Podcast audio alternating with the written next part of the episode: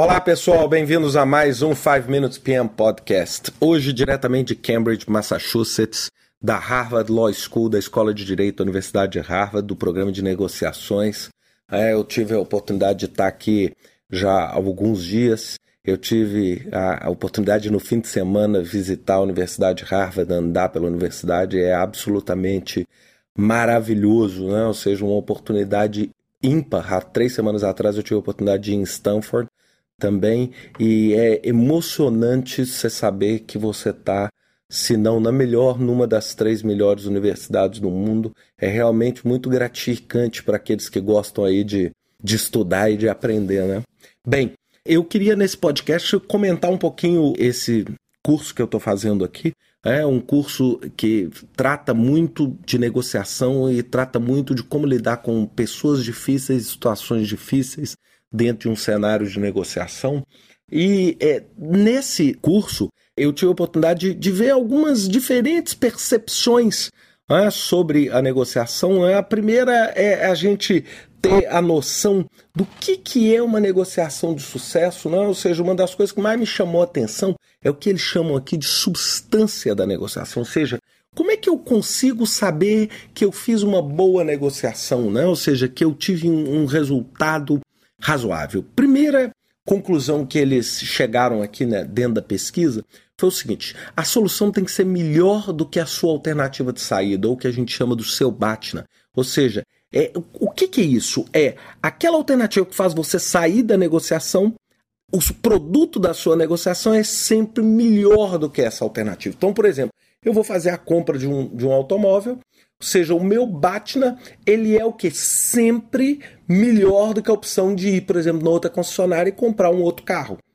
Esse é o conceito de Batna. Ela também deve satisfazer o meu interesse, e o interesse é diferente da minha posição.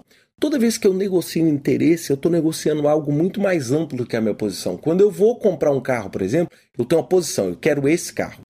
Quando eu converto essa posição em interesse, eu começo a entender o seguinte: que não é esse carro que eu estou buscando, eu estou buscando transporte, eu estou buscando status, esse é o meu interesse. E aí eu vou travestir esse interesse num carro.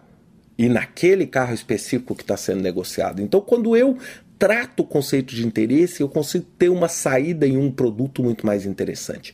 E uma negociação boa, o seu o seu interesse ele é satisfeito é, de, de modo muito bom, ou seja, você consegue satisfazê-lo de modo muito bom. O interesse dos outros é o mínimo aceitável.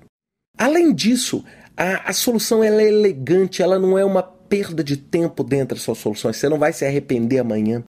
É legítima, não é? Ou seja, tudo aquilo que a gente fala aqui, aliás, tudo que eu estou vendo aqui no, no, no curso é sempre relacionado ao quê? Como criar uma solução legítima, justa para ambas as partes.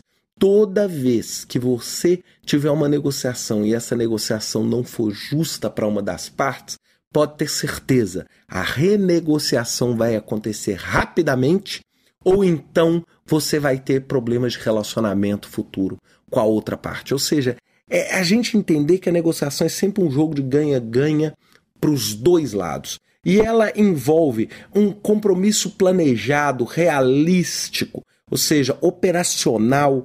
A gente consegue então ter uma noção clara, rápida de como nosso, nossa negociação se dá. E classicamente nós temos duas escolas de negociação. A escola da barganha, onde a negociação é um jogo de concessões, onde eu faço concessões de um lado e a outra parte faz concessões, até que nós chegamos a um ponto comum de acordo. E nesses 25 anos do programa de negociação, eles conseguiram desenvolver uma outra escola, que é uma escola que eles consideram ser muito mais efetiva, que é a escola da negociação para a solução de problemas, onde você transforma interesse em posições, essas posições geram opções, essas opções são legítimas, onde ao invés de eu olhar para um lado e contra o meu oponente na negociação, e a pessoa do outro lado olhar para mim como um oponente, não, nós dois olhamos para o problema.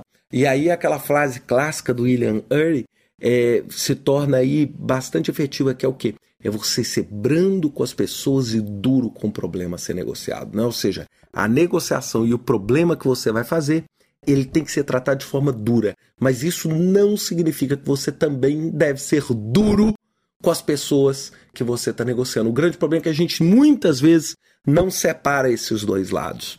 Bem, pessoal, esse é o primeiro podcast. Na semana que vem eu quero continuar falando um pouquinho para vocês sobre como eu negocio melhores saídas dentro de um projeto. Até lá, pessoal, um grande abraço, uma ótima semana.